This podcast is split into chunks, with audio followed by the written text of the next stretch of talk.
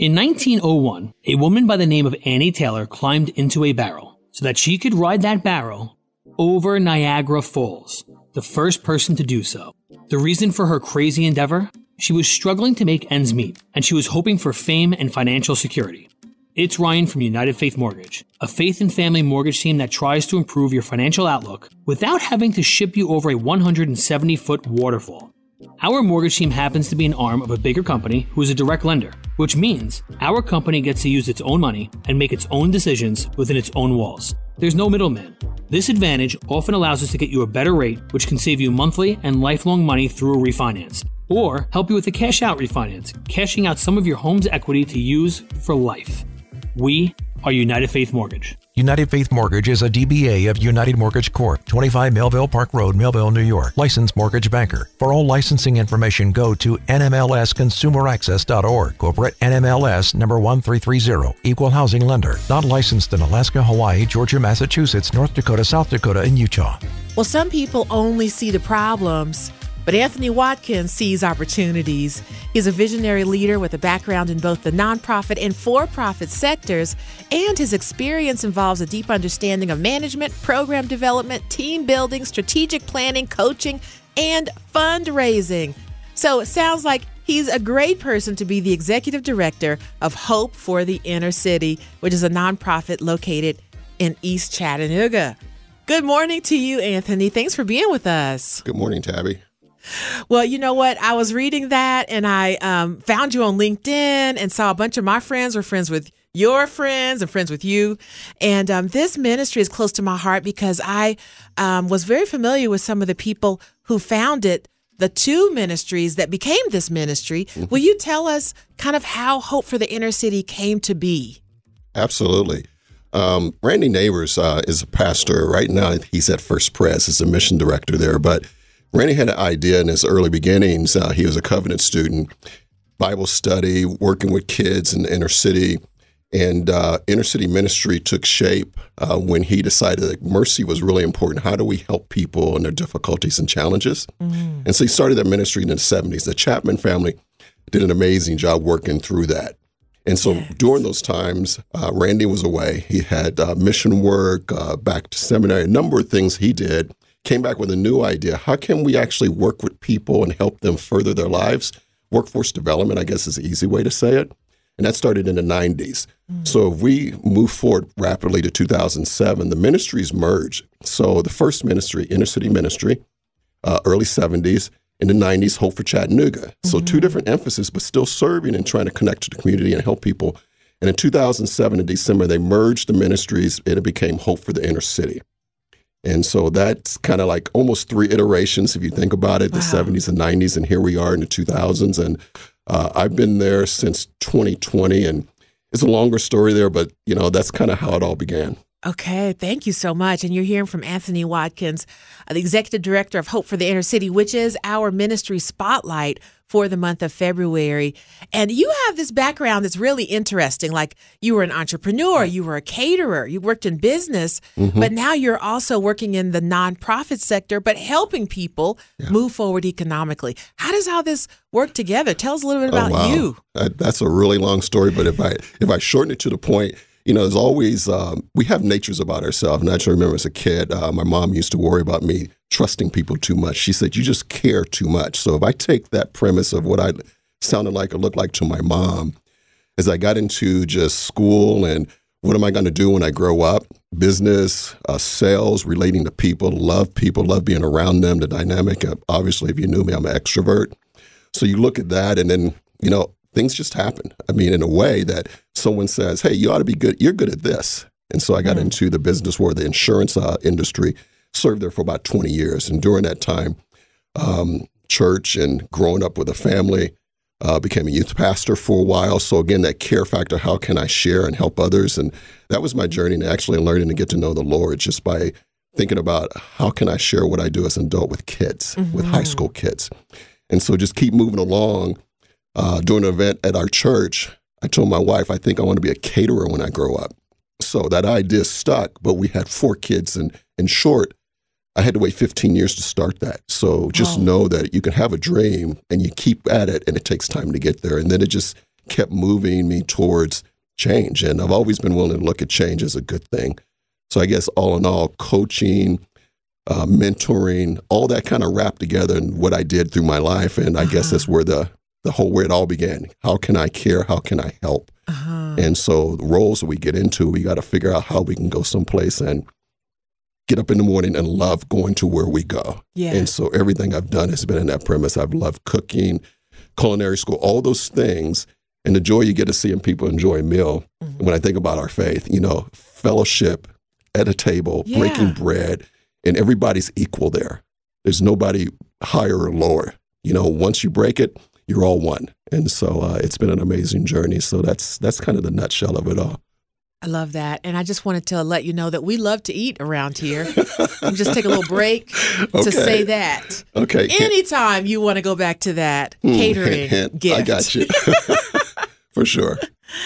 Oh, wow. So I want to ask you this. What are some of the problems that you see in the neighborhoods that you're serving? What's going on?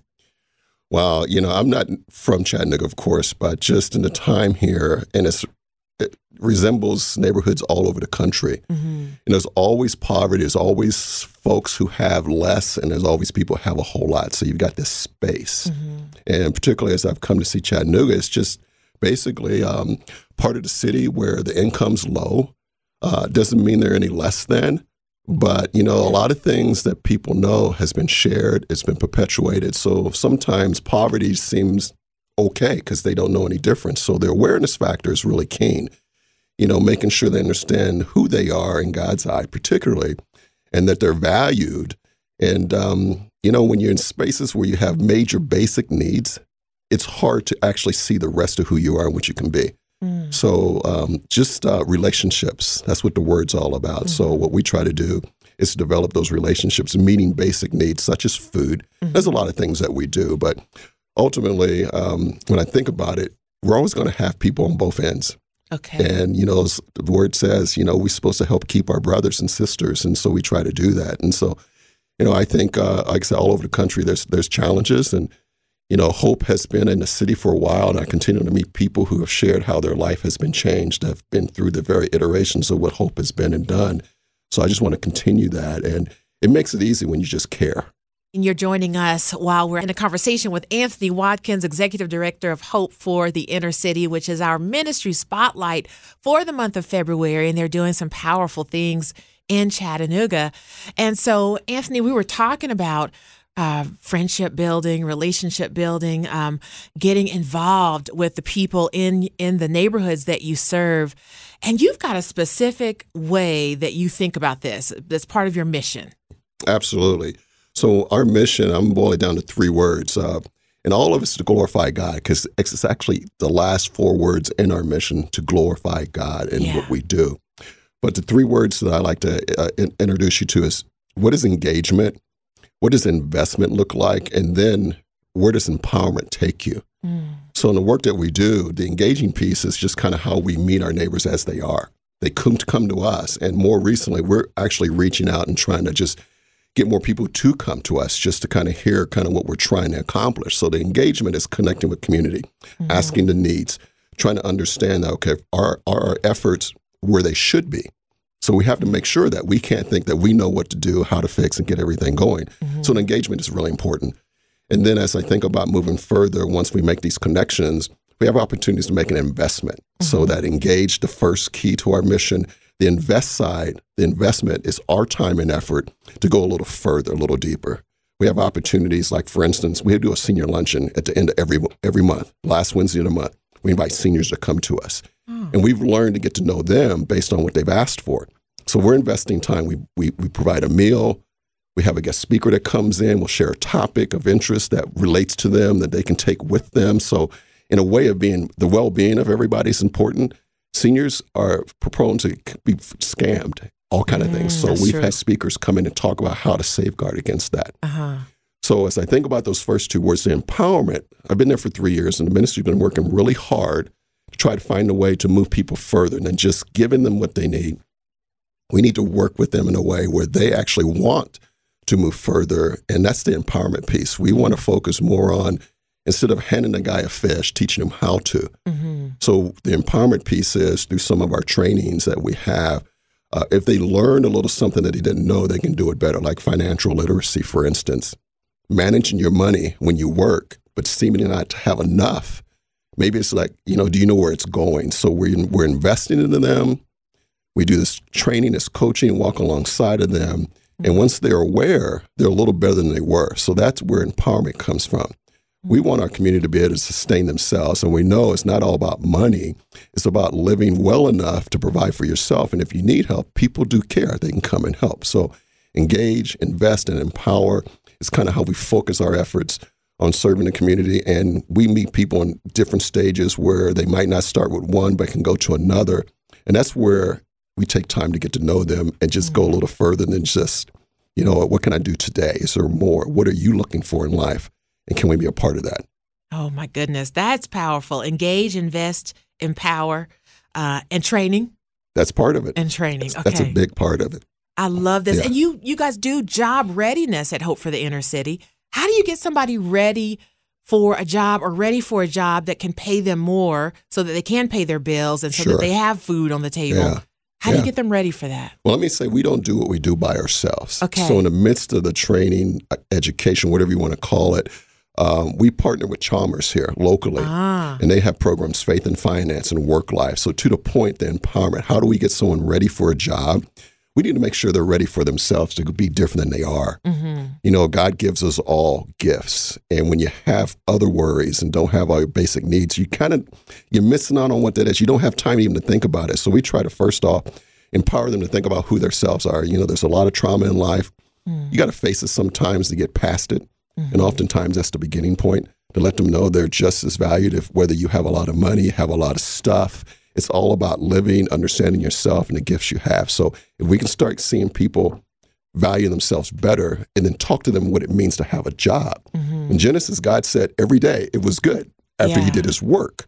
So trying to kind of get them to think about work in a different way to like and enjoy or figure out if I don't and can't get where I want to, it's stepping stones. So we help them to move further along.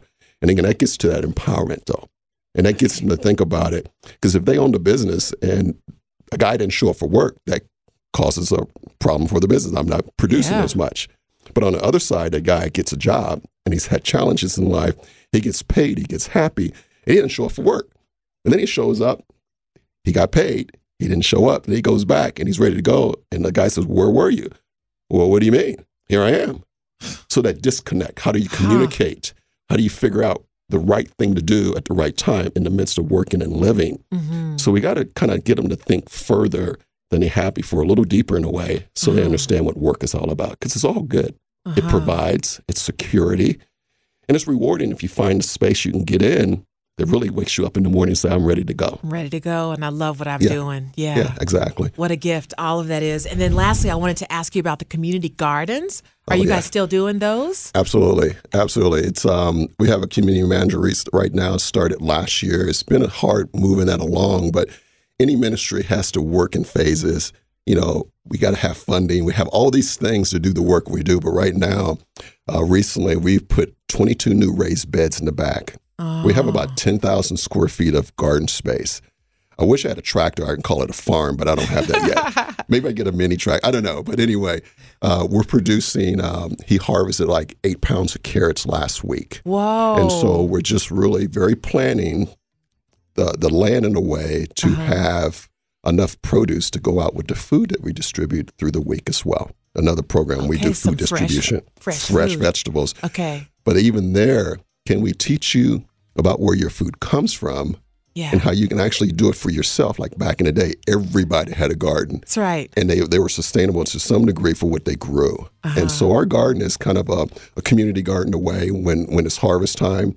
We get to go say, you pick. Mm-hmm. And other times we have some young folks there. We work with some kids at Hardy or we'll be doing more of that to talk to them about gardening Okay. food insecurity. You don't have to be as insecure if you have a little more knowledge. So it's back to Mm-hmm. can we invest a little time, show a little bit, share a little bit, and then they go and say, hey, I can do this myself. Mm-hmm. But the garden's just fun. I mean, I love playing in the dirt personally. I'm a master gardener. I've I'm a learning. I want to learn as I go. If I see something, yeah, I just go you for do it. everything. But I try to share that with our team, and then we try to share that with community in a way that they we can say you can. And they think, oh, I can't, but actually you can do these things, and that's our push. Let's find out what you can do and develop that to something, even as an idea for a business. uh-huh. I love talking to people about ideas because a business of any kind solves a problem, and we have a ton of them. And if you got an idea how to solve one of those, that can translate into a small business being something a lot bigger. But even there, you're serving and helping people better than they are because you're taking care of their problems. Ah. So the garden's pretty important. It all connects everything that we do. If you were to come and see us at Hope, come take a walk in the garden. April 2nd, we're actually going to have a plant sale. Our farm manager is now seeding. He's in three phases. He's got stuff that is almost ready for ground. Okay. So season's not quite there. So he's got a shed. Okay. So uh, it's a lot going on. I can I could talk a day.